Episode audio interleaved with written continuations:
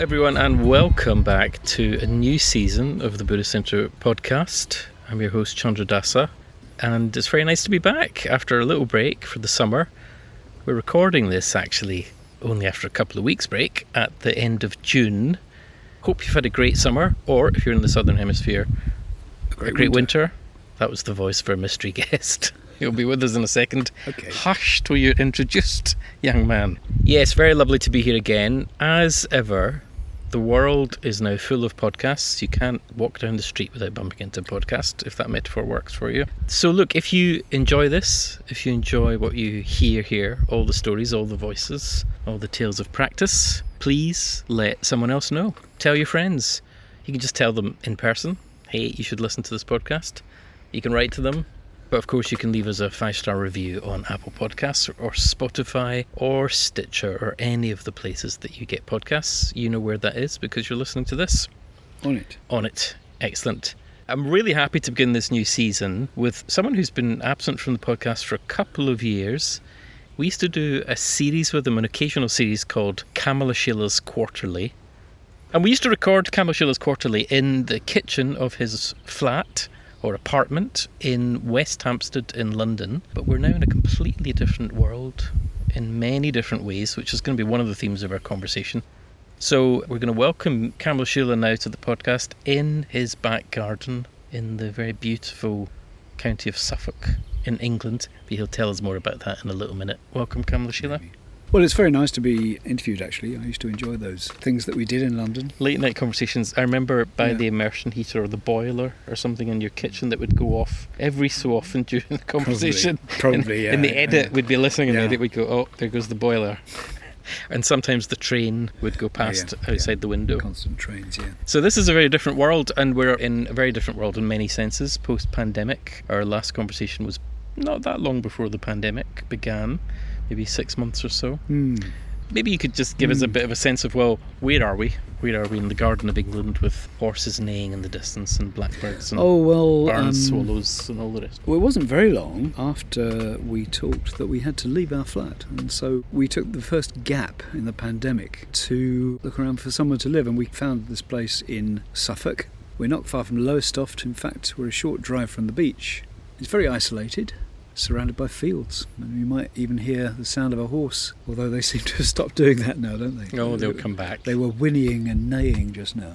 We've got a lovely large garden. We're sitting in the middle of the rather overgrown lawn, which is great, with lots of wildflowers and birds. Delightful shade, which is quite necessary on a sunny day like this. a sunny English summer's day. We'll probably include a photograph or two with this, but at one end of this rather long, almost wild meadow, there's a beautiful sculpture of the Buddha sitting under the tree, already dissipating into the hedge, which I rather like. It's growing up very healthily, covered in buttercups and clover and lots of grasses. There's some hedgerow around. We've got some willow trees, poppies, a riot of English garden. This is the best of England, I think, this kind of thing. Pretty good. It's Pretty good. good yeah.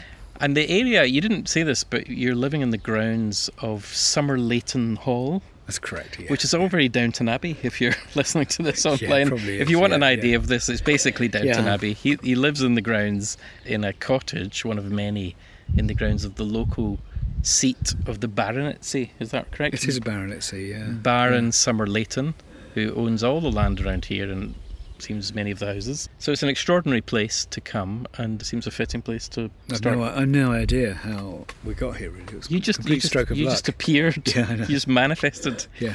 So those of you who don't know Kamalashila from previous podcasts, Oh, yeah. number one, go back and listen to the old episodes. They're really awesome. Number two, Sheila, amongst many things, is a very well-known and much-loved meditation teacher in our community, the Triratna Buddhist community. He's also a good friend to many people and has been a kind of stalwart of our order for how many decades? Do you want to say? Oh, God. I was ordained in 1974. Please do the maths. I was born in 1971, folks. so he's been doing this for a long time, and Well, uh, I'm 73 now, and I was ordained when I was 24. yeah. so, And you were also one of the first order members I met from outside of the city I lived. I remember Oh. coming to a, a Oh, right. weekend meditation workshop. Oh, really? very near the start of when I got involved with Buddhism in a women's community in Glasgow. Oh yeah, I remember that. That's yeah. right. Yeah, and I, yeah. and Virya you, Davy was there. Very David, and you saluted the shrine, and. I put my hand up and said, "What does that mean?" And you were extremely patient. You were like, Shut up. "Well, you didn't. You might have thought that, but you didn't say it. You sort of explained what the words meant, or sort of connoted, I suppose." Ah. Around saluting the shrine, which I found very hmm. helpful. Oh, So thank you for that. Thirty odd years later. In fact, it is thirty years later. I think we're we've almost known each other for thirty years. Wow. Next year, next May, will be thirty years. So I guess there's quite a lot to catch up on over three years since yeah, before 30, just the three. just the three. We're not going to recap our whole 30 years. The first thing is the world has been turned upside down, hasn't it, in the last 2 We've had the pandemic. We've had the pandemic and all that that's involved pretty Yeah. globally, isn't it? Yeah. And apart from moving house to Downton Abbey, what have you been up to during the pandemic? Well, when we talked last, I just discovered the potential of doing online retreats and teaching. When the pandemic started, it was the only way that you could do it, and it became the only way that anyone could do it. For at least a year, I was doing these week long retreats, and I found that a very good medium for clarifying my own ideas and interacting with order members. They were all order retreats, and I do retreats on various aspects of Dharma practice. I really enjoyed the medium actually. I think it has a lot to do with the fact that people are practicing at home. There's a little bit of an adjustment to make there. But once you've made it, it's the most relaxing place to practice. You're not on your best behaviour in any sense at all. And that's the best place to be when you're talking about quite subtle things, Hmm. how you're responding, looking deeply into your experience and so on. And that, I think that it's really enabled by practicing at home. If people can get over the problem of the fact they're just looking into their computers in their front room or in their Yeah. kitchen or something like that, well, if you get over that and can connect with the people on the other side, then it works really well. And I was working with order members, and of course, I know most of them personally, and so it was easier to make a personal connection. So it was just, oh, hello, haven't seen you for a while, but I know you very well. So I think that makes a huge difference. Well, we're going to keep asking you to do Mm. stuff online for no order members. Just, I'm just telling you that. I'm now. very, I'd We're- be very happy yeah. to if there was a way to do it. Yeah. But it strikes me Yeah. that I remember the conversation quite well before the pandemic, and it's interesting to pick it up again now. And at both ends of that little spectrum of time, there were no restrictions, so people were in a way choosing to engage in that space when it wasn't necessary.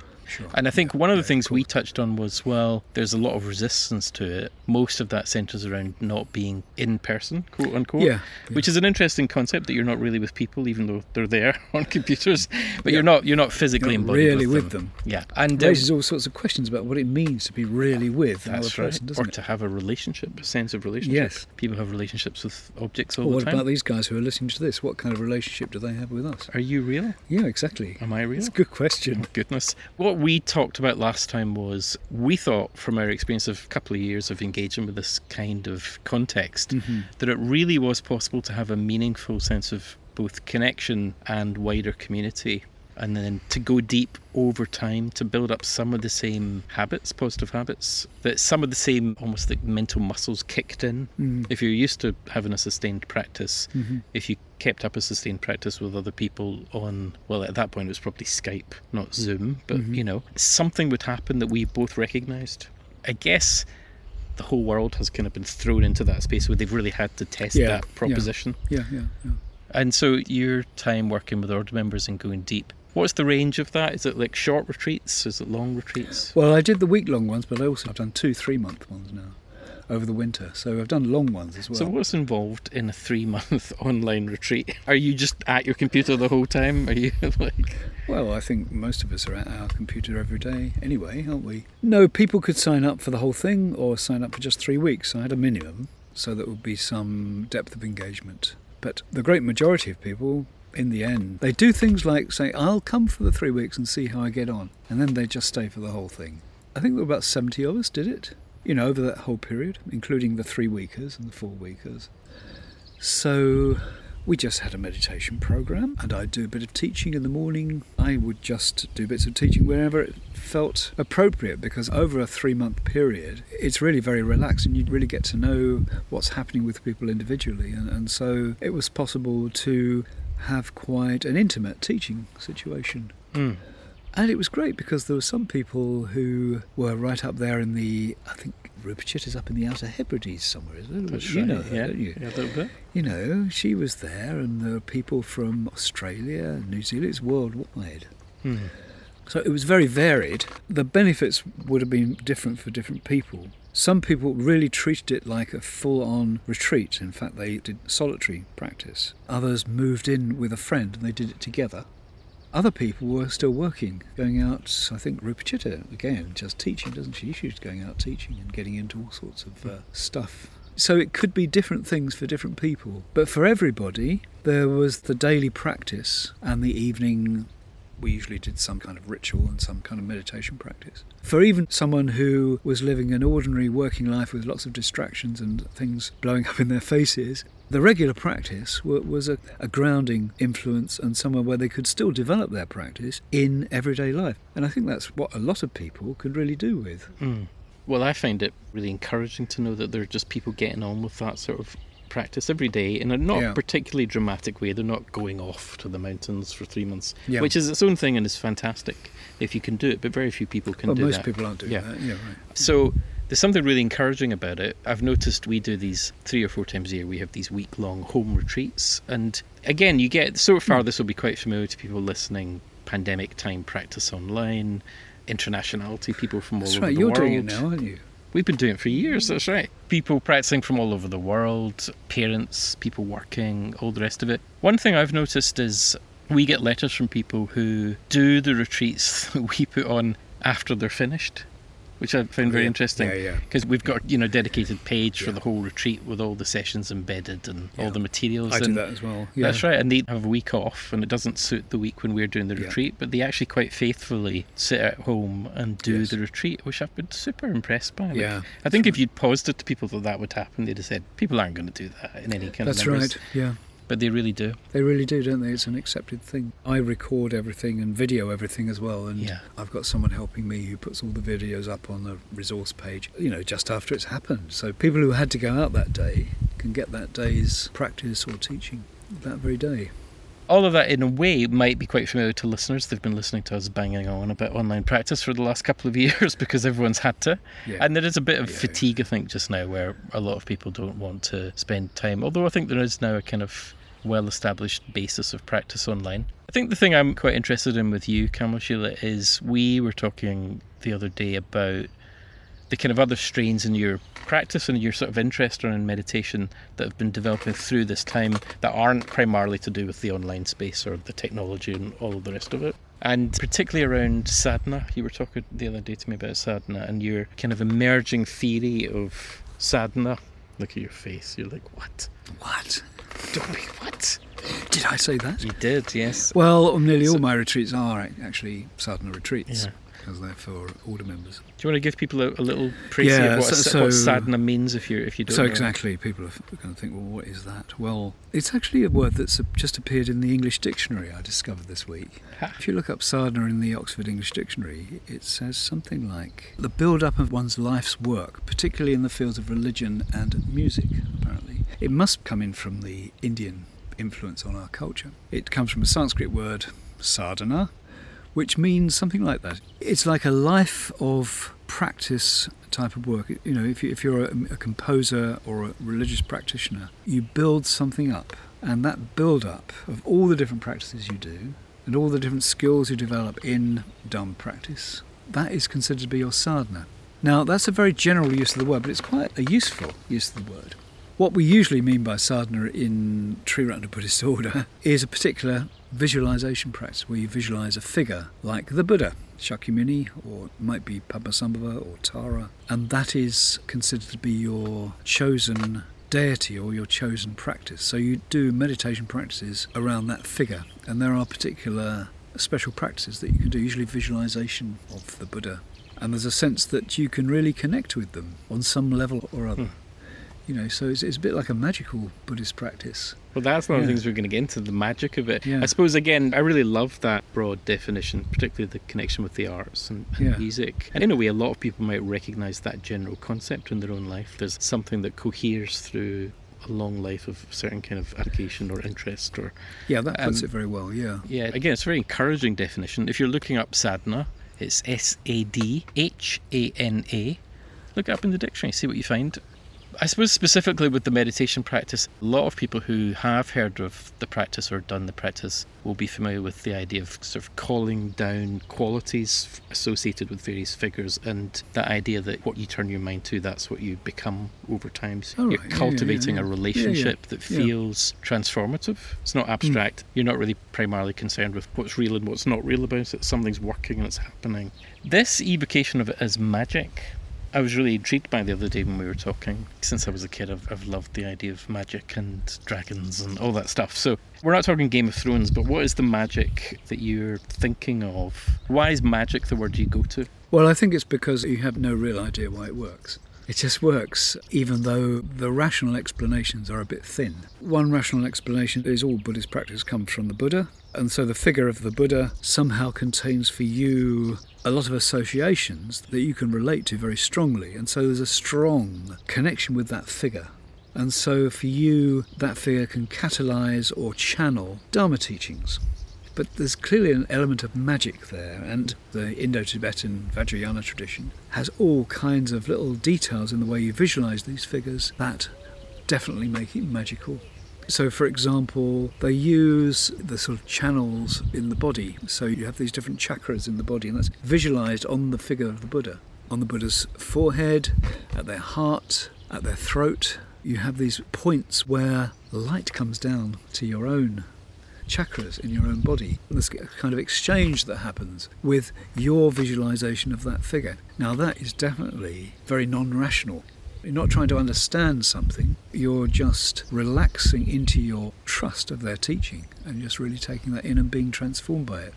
But it is still mediated by human consciousness, isn't it? Although you're using the metaphor of externality, there's something that you're looking at. The whole thing is also contained within the construct of human consciousness, at least as we experience it, or some sort of anthropocentric way of doing consciousness. The reason I mention that is I was reading this morning an essay about an aspect of quantum theory that I didn't know. People often know that thing about the non location of different entangled particles affecting each other. Uh-huh. You know, spooky action at a distance thing that Uh-huh. Einstein talks about. And this is a new area that people are going into more, which is almost drilling down into that and seeing that context is almost everything in what they understand of quantum mechanics. And there's something magic about all that stuff too, because you think, well, something's happening, it's detectable, it means something, and you've absolutely no idea. It can't be explained. It can't be explained. Yeah, yeah. Not adequately, anyway. You can have a go, of course. Whether they're quantum mechanical forces or the kind of open hearted belief force of someone doing a sadhana practice. Do you think that's something that applies in people's lives generally? and Is something that goes on in the background for people in everyday life and their sadhana practice focuses attention on it and gives you a training in I how suppose. to touch I, I- I suppose if you've taken in some ideas, but you haven't really completely taken it on board, and I'm speaking quite generally, you go away, and you live your life, and your thoughts come and go, and after a while, you accept it on a deeper level. You've fully accepted it, and it's part of your life, and that sort of thing can happen with ordinary life. But in terms of the Dharma, you might take in all the ideas around impermanence, all the ideas around deep transformation, but actually, on the surface, there can be quite a degree of acceptance of it, but no real experience. And I think that real experience it isn't something rational, it's something you have to open yourself to. That can take place over a long period of time in your life, but also the way I think of sadhana is more like you already know the truth, but there's a large part of you that hasn't caught up with that. The way the sadhana practice works can spark that and give a sort of inner space for that. Given your definition at the start about a body of work, as it were, building up over time, that's also a description of what happens with the self. You build up a Mhm. body of work that is you over time. It's not as inflexible as you might think it is, but it feels pretty settled and you've got a sense of continuity and sometimes a sense of change in that. But it seems that the dynamics of this are at least parallel somewhere in that you're making a very particular effort and you're not really concerned with the status existentially of what's happening, you're concerned with the effect. You must change your life. Is it having an effect that is skillful, positive? Yes. yes and I'm just yes. wondering about is there a parallel and dynamic with seeing sadhana as the more consciously directed building up of well there is effort involved, isn't there? You're turning towards a particular constellation of Well, that would definitely come into it, of course, yeah. Yeah, although a lot of the work's coming out of the fact that you're going to the area of, of non self. There is no real actual Mhm. self. It's an illusory construct that we create, this building up of a self, even though we do it. And it's important to us. At the same time, your understanding is growing of the reality of that. Again, it's something that can't really be Hmm. described. The form of the sadhana, with the lights and the, let's call it the visionary aspect of it, that gives you a framework to play with where it's okay for it to be non rational. And the fact that it's Yeah. colour and sound and Yeah. all that helps. So you have to accept the framework first. And I think that's a barrier for quite a lot of people because it just seems religious, it's weird, there's elements to it which you might react to. And if you do that, well, you can't really do it. You have to somehow accept the framework, at least in some kind of provisional way, and not treat it too seriously. If people treat it too seriously, the reality of it becomes too hard. Hmm. It needs to have a soft, playful aspect to it. Hmm. It's like the nature of your own mind. It's something quite evanescent and ungraspable. I was just thinking about people listening to this and hearing things like non-self or Yeah, yeah, well. Buddhist ideas of it's already all Get there. used if, to you, it. if you just see it, there's also the way you described that there, that soft playfulness, Hmm. where you're really essentially just trying to be open to something and letting it work on you, without trying to fix it with Yeah. some kind of That's right. defining framework that makes you feel safe. You That's know, right. It's almost like a just different move you have to make, and presumably people do that for a reason. They have to see something, something that impels them to make that move. Do it because they have a spiritual commitment, because they go for refuge and they want to become awakened. That's why they do it. They see that this is a effective way. It's not the only way, of course, but it's quite an effective way and has a long tradition in Buddhism. What is really striking me at the moment is the whole thing is an exploration of what is our spiritual ideal, to use those Hmm. words. What is it that we're drawn by in our practice? And this is something we probably could think about, we probably could articulate it, but we probably wouldn't be able to articulate it in a very satisfactory way because it's something a bit mysterious. We cannot know what it is because we haven't realized it. So you have awakening as an ideal, as a concept. That we do not realize, but at the same time, we're deeply attracted to it. What is going on there? Hmm. So I think sadhana practice, and all Buddhist practice really, because there isn't really a complete difference, sadhana practice really focuses on this thing what is the object of refuge? And it personifies it. So you might personify it as Shakyamuni Buddha. But, you know, Shakyamuni Buddha isn't something we understand. Shakyamuni Buddha might be an object that we feel even veneration and respect for. But why is that? Why would you? It's because there's something mysterious that we intuit. So those things are very mysterious, but they're very important to us. We don't think about them Mm. very much. So, for example, in the retreat I'm just about to do, we will be focusing on this aspect of our experience. It's a good opportunity to do that. We don't often take those opportunities because there's too many other things to be getting on with. It's interesting listening to you talk about mystery. For some reason, what came to mind was there's a particular talk by Sangharakshita, I can't remember which one, where he talks about the danger of mystery mongering. And it's does, partly doesn't his accent when he says it. Mystery mongering, Mystery mongering. Mm. bad impressions. Bad impressions, yeah. People can do much better impersonations of Sangharakshita. But anyway, he talks about mystery mongering. And that's the shadow side, I suppose, of the fact that, as you say, people are just attracted to mystery. And something I read, I think it was this morning again, I should look up the reference, but somebody said the work of an artist is not to understand the mystery, it's to help deepen the sense of mystery in a way that is meaningful and transformative for people. Something of that comes across in the way you're talking about the object of refuge or Hmm. the thing you are giving your attention to without understanding Mm-hmm. Yeah, what, the, yeah, what yeah, it all is. Yeah, that's deepening that sense of mystery. But the mystery, it has to have some sort of meaning for you. If you, Yeah. if one's just attracted to mystery because it's weird and mysterious, I think that's just a waste of time. Well, that's the mystery mongering thing, isn't it? Yeah. You can cater to yeah. that if you like, Yeah. but it's not very nourishing. I mean, it's yeah, self-indulgent. a sort of- Esotericism, Yeah. yeah, all that exotic stuff. But if you are of that temperament, actually, there may be something going on, which Yeah. is wonderful, which needs to be explored. It just means the person needs to look at themselves a bit more than the mystery somehow. I think that's what it's about. It's, it's like the image that we have. It's externalized, it's personified, it's out there. But the real image is in the mind, and it can't be accessed directly. Mysterious thing. Hmm. You've also got this long story body of practice yourself around Yeah, yeah, I learned from it as well. of being open. Yeah. How has that changed through the years, and has it changed particularly in the pandemic, or has that been more? Oh God! Well, I mean, it sometimes just gets more difficult. You know, it's more embarrassing because learning is a process of realizing that you're wrong most of the time. You just keep realizing, oh, I never had that right. Oh yes, they never understood what I said then, etc., etc. So that's my experience mm. anyway, and I'm sure it's not just my experience. There's a kind of experience of undoing of your assumptions. What's been great for me, the opportunity to do this so many retreats and to do so many retreats at my own, I'm in charge of it, as it were, because I just arrange them and do them. Whereas before, I always had to wait for a retreat centre to say, yes, you can do a retreat next September. Now I can just do them whenever I like. It's a huge difference for me. So I can do something every couple of months or every few weeks.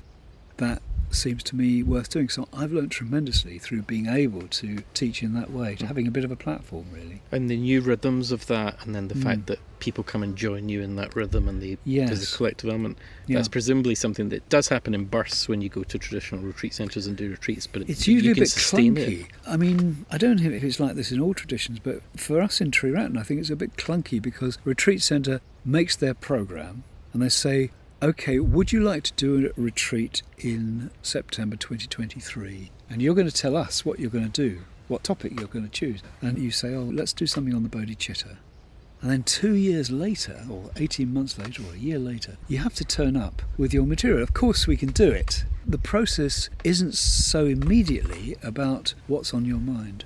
One of the great advantages for me of this way of doing retreats, I know it's got loads of disadvantages, but one of the great advantages is I can really come from my current experience. It's a huge change. It's never been like this before. It's an interesting point as the reality of online practice settles into part of people's expectation. Certainly, as a team, we've come under pressure to plan further ahead because there's Mm. now more competition for events and Yeah. all that stuff. Yeah, yeah. And it makes a certain kind of natural sense, but there was something about the spontaneity of just being able to respond to what seemed to be needed Yep. during the pandemic Yep.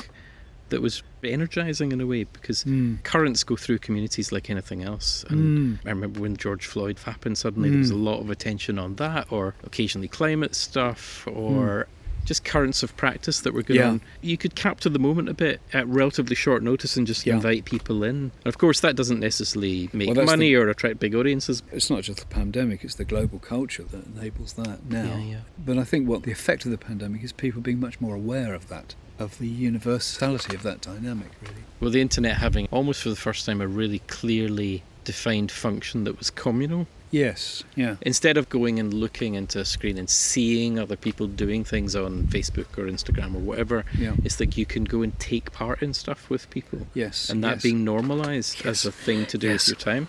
Yeah. And it's now, of course, the world's reopening everywhere and the Yeah. competition is now back with which is good. in-person communal events yeah, where you can which, go and which do is stuff. great, but That's the great. but but the the online thing hasn't gone away. Everyone knows that now that they Yeah, can yeah. go and do a Zoom with somebody they previously never considered that they could have any connection with at all. Or had to travel half the country Yes, to get that's to. right. That's right, yeah. And it was expensive and all the rest of it. Yes, Hmm. that isn't going to go away. I don't Yeah. think. So, does the change in circumstances affect the magic of what you can now do much now that the world's reopening? Do you think there'll be another shift in the shape of all this, or do you think there's a kind of settled community of people who are just going to keep on that rhythm with you? Well, I don't really know. I mean, I'm a very particular person, and there are very particular people who are interested in what I do. I think it is quite a small circle, really. I don't know how many of the younger order members, even, that have much awareness of what I do. So, you know, I'm just working with the people that I know. That may not last very long. You know, I'm not going to last that much longer. I'm just working with that. I mean, people are now talking about there being a very strong sense of a community in my retreats. When I first heard that, I thought, oh no, I don't want that. because it just sounded like a group thing, you know, like my little group. And I didn't really like the sound of that. But on the other hand, you have to like it. I mean, it's a really good thing that they feel that. In, in a way, I didn't want it to get too enclosed and too. To identified with you? Yeah, that's right. I could feel myself resisting that before I saw the positive side of that. So that made me think that I must try to do some new things, not different places where I do the online things, but more like different kinds of dharma that I would teach. Mm. You know, I think I need to extend my range a bit or explore some new things, and I think I'm starting to do that. So I think that's a result of realizing that the pandemic's over and that people were behaving differently and their relationship to this style of teaching is changing. Personally, I'm finding that the same number of people are signing up, but it does tend to be the same people with a kind of sprinkling of newer people. So I- I'm fairly optimistic that it is going to hmm. continue.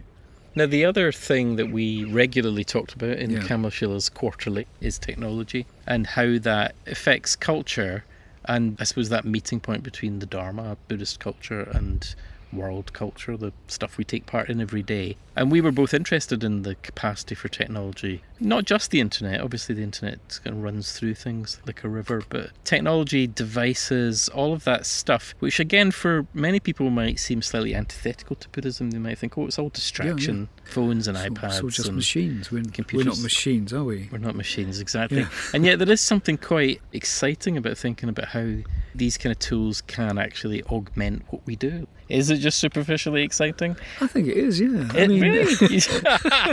I don't. I I've mean- seen your I mean, set. yeah. I mean, we have trains, we have cars, we have means of transport. All these things have made huge changes to human conditions and to the done, but fundamentally, it's all the same stuff. And it's when we didn't have those things. If you go back to at least the records of practice in old Tibet, where things are very, very basic technology, it's just an exchange between people with more and less realization. It's exciting that you can reach people. It's exciting that they have much, much more control over what they can take in from Mm. other people. Those things are for sure exciting, but it is still a lesser.